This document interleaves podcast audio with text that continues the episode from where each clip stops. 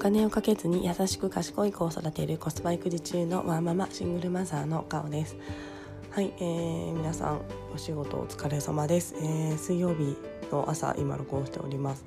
えー、2日経ちまして、えー、もうだいぶあの普段の生活になってきた方が多いんじゃないでしょうか、えー、私もですねもうあっという間にいつものあの日常に戻りまして、え平日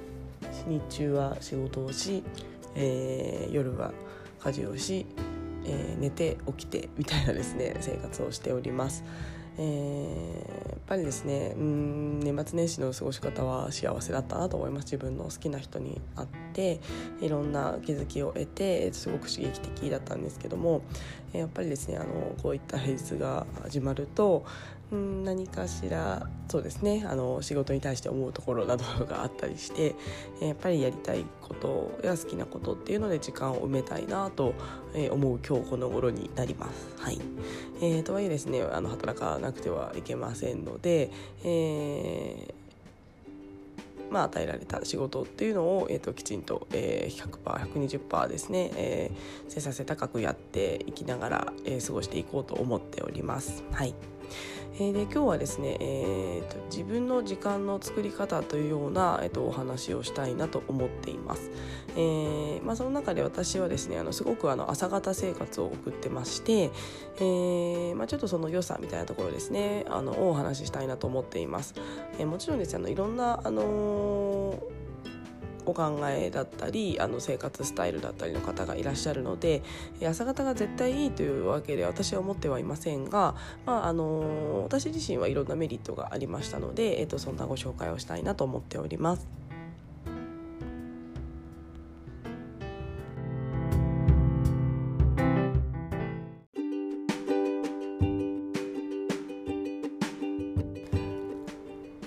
はい、えーワーキングマザーワーキングファザーの方はですねやっぱり自分の時間がないっていうのがすごくあの悩みかなと思っております。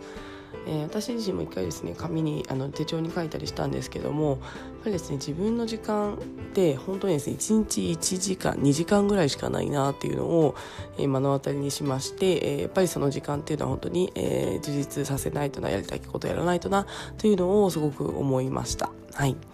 えでですね、私はですね、あのその1、2時間っていうのを基本的に、えーと、朝取るようにしています。えー、私の生活を改めてお伝えすると、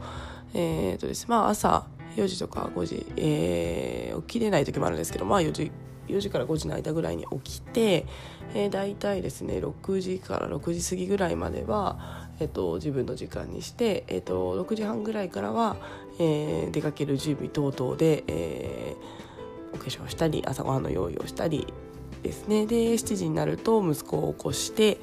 だいたい8時前ぐらいに、えー、と家を出てで、えー、9時ぐらいに会社に着い9時前に会社に着いて、えー、6時ぐらいまで働いてその後お迎えに6時前にまですかね働いてお迎えに行って、えー、だいたい家に帰るのが7時ぐらい。でそこから、えっと、最近はちょっと9時台に寝ようと頑張ってるんですけども、まあ、9時から10時の間に、えっと、息子と寝落ちをして、えー、翌日を迎えるというような生活を大体送っていますので、えー、睡眠時間がですね大体6時間7時間、えー、多い時は8時間弱寝ているような生活になります。はいで、えーと、私ですね朝方生活にしたのが、えーと、だいぶ前でしてちょっといつからか具体的には覚えてないんですけども大体息子がですね、えー、そうですね仕事復帰したぐらいかなからもう私はずっと基本的に朝方生活をしています。はいでえーと、じゃあ私自身は朝方生活にしてよかった点っていうのが、えー、いくつかあります。えー、1つ目はですね、えー、寝かしつけの時間がなくなったという点になります、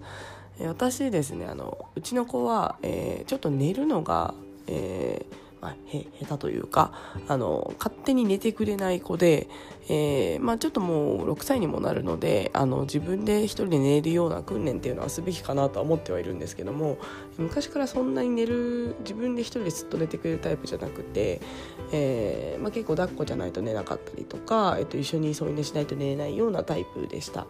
で、えっと、今もそうなんですけどもそうなるとですねあの寝かしつけに大体2 3 0分以前はかかっていました。で、えーと、2 3 0分かかると何が起こるかというと、えー、イライラしました。以前は。はい。なん早く寝てよ。私はこのあと起きたらいろんなことをしたいのに家事もやりたいし自分の時間も取りたいのに早く寝てよということで結構イライラしてました、えー、2 3 0分寝ない時もやっぱりあるのでそんな時はもう早く寝てよみたいなこうイライラが余計出てきて全然寝ないというような負のスパイラルに陥っていました。はいで、えっとまあ、それがちょっと私の中でだいぶ生活でストレスになっていたので、えー、ちょっとこれをどんとか改善しようと思った時に、えー、編み出したのがあもう一緒に寝ちゃおうというようなことでした。はい、えー、一緒に寝るとですねあのもうここ数年私の方が先に寝ているらしくて、えー、私は息子の寝息立てたなっていうのをあんまり感じずにもう自分が先にスーッと寝てしまっています。ので、えー、それだけでですね私の中ではあの2 3 0分自分時間が浮いています。浮いているというか自分時間確保できている計算になっています。だいたい本を読んで、えっと、寝る前に10分15分ぐらい本を読んであげてえー、寝ようねということであのお休みとしてでうちはですね耳かきをされながら寝るのが息子は好きなので耳かきをちょっとしてあげて、えー、その後じゃあ寝ようねということで寝ると、えー、私はですねものの5分以内には多分寝落ちしてまして、えー、息子が寝寝ついたよりも私が先に寝て、えー、寝かしつけという時間はまあ耳かきしたりっていうので、まあ、5分ぐらいはですねちょっとあのさせてあげたりはしてるんですけどもその後はずっとあの気持ちよく寝ています。はいで、えー、これだけですね昔はこれイライラをしながら早く寝てよって思いながらトントンしたり、えー、ちょっとお話聞いたりっていうのをしていた時間が、えー、だいぶ削減されて自分時間になっております。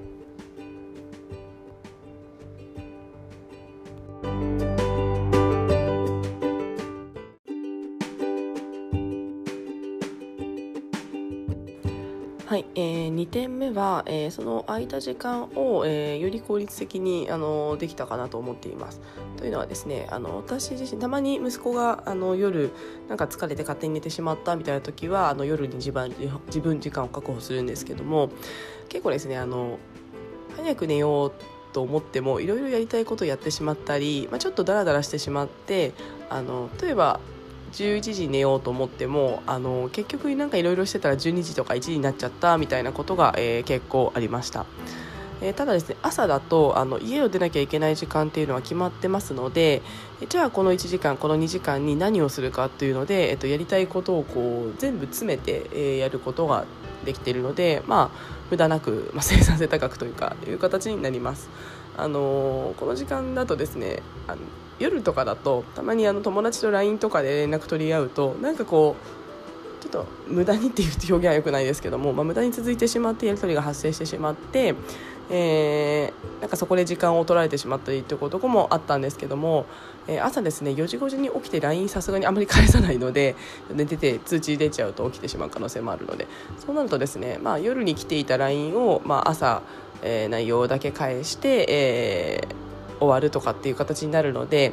あの結構ですねそういったあの無駄無駄というかあのやりたきことより優先順位が低いことにあの時間を費やすのがだいぶ減ったのかなと思っておりますし思っております。はい、あとやっぱりその時間に限りがあるって分かっているとやっぱり無駄ってあの排除あの自然意識してあの削除しますのでえそういった、まあ、終わりの時間を決めてあるゴールが決めてあるっていうのも一つあの効率的に時間があの使えるポイントの一つかなと思っております。はいえなので私結構ですねあの夜あの9時台とか10時台に LINE が来てたものに既読にもならないのにあの結構最初友達はあのびっくりしたようで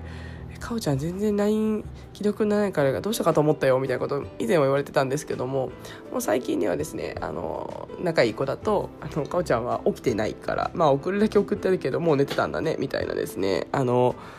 早寝早起きキャラになっているので、えー、なのでですねだいぶあのみんなみんなの理解も得られております。はい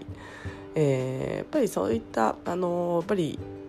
よく言われてますけどもやらないことを決めるじゃないですけども、えー、そういったあの自分の本当に大事な12時間っていうのを何に使うかっていうのが大事なので、えー、それに、えーとまあ、プラスオンで取られるものがないっていうのはあの一つ本当に朝方にしてよかったなと思う点になります。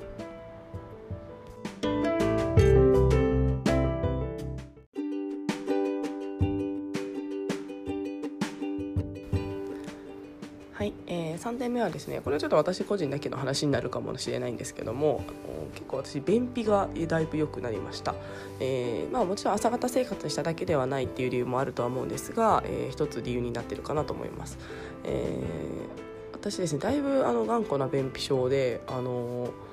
本当にじ生まれた時から結構生まれた時、まあ、物心ついた時からですね便秘症でした。であの本当に汚い話1週間便秘とかも平気でありましたし、えー、それ辛くないのって言われてもですねなんか当たり前なのであんまり辛いって思ってなかったです、えー、で、えー、本当にですね1週間もあの出ないともう本当に薬で出すしかないのであのだいぶあの下剤を飲んでっていうような、えー、結構ですね胃腸に対して良くないような生活を送ってました。結構ですね私自身も生活気にしてる方であの野菜とかもすごい昔からあの食べてましたし、えー、また炭水化物少なめにしたりあの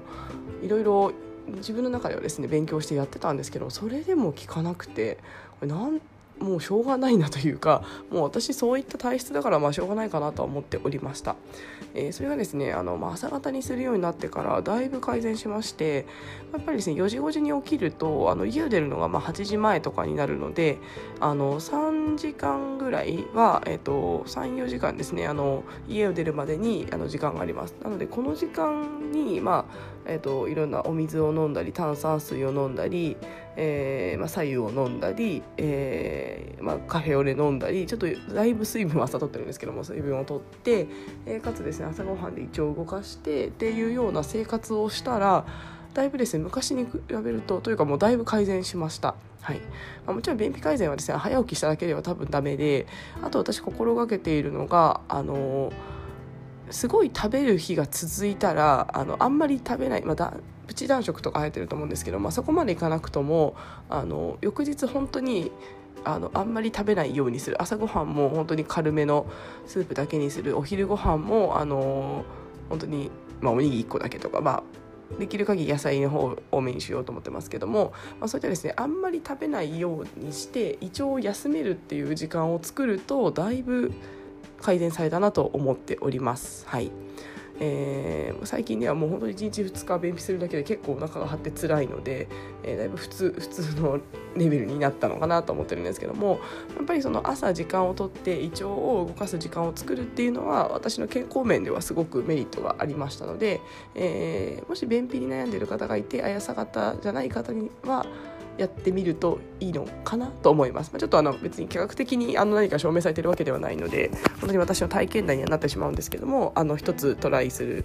あの価値はあるかなと思っております。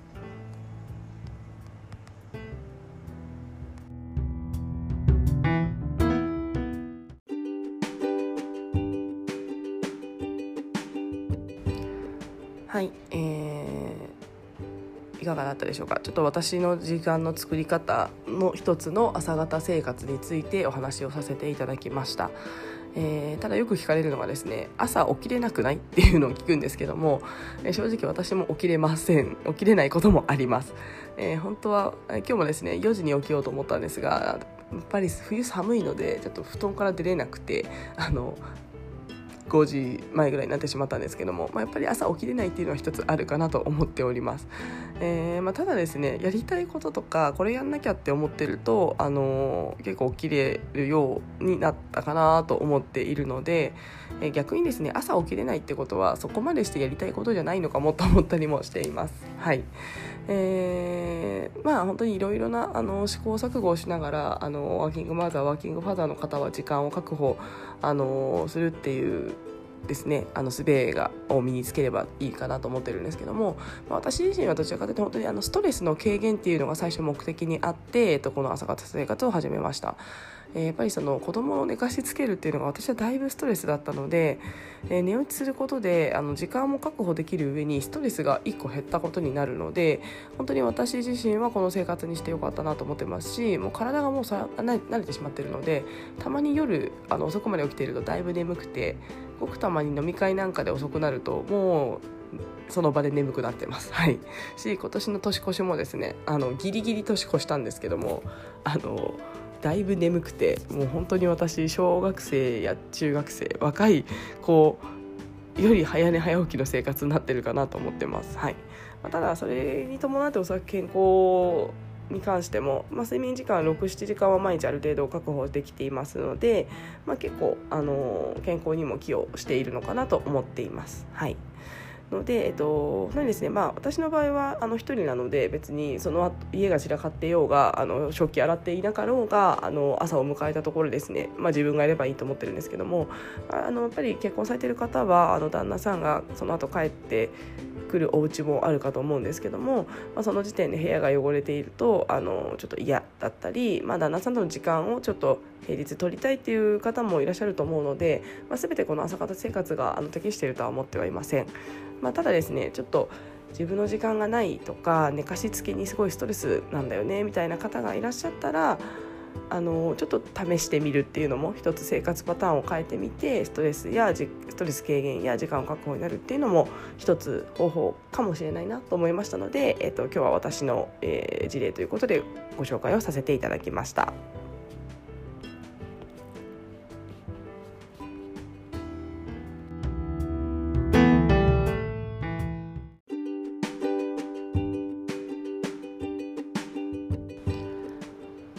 はい、えー、今日は私の時間の作り方朝方生活生活についてお話しさせていただきました、えー、本当にですねワーキングマザーワーキングファザーの皆さん時間がない中でいろいろなことをやりくりされていらっしゃるかなと思っております、えー、本当にですね自分の時間をどう作るかっていうのは、えー、自分のですね人生を楽しくするという豊かにするための本当に一つだと思いますので、えー、いろんなことを試行錯誤しながら、えーやってみられると良いのかなと思っております。はい。えー、ではですねあと残り3日ですね、えー、3日行くと3連休なので、えー、またお休みがあって嬉しいなと思っております、えー、今日もちょっと仕事忙しめになりそうなので、えー年末にゲットしたホットクックでスープご飯を作りスープを作りまして、えっと、おにぎり持って会社に行ってですねちょっと健康的な、えー、食生活を送りたいなと思っておりますはい、えー、では今日も聞いてくださいましてありがとうございました。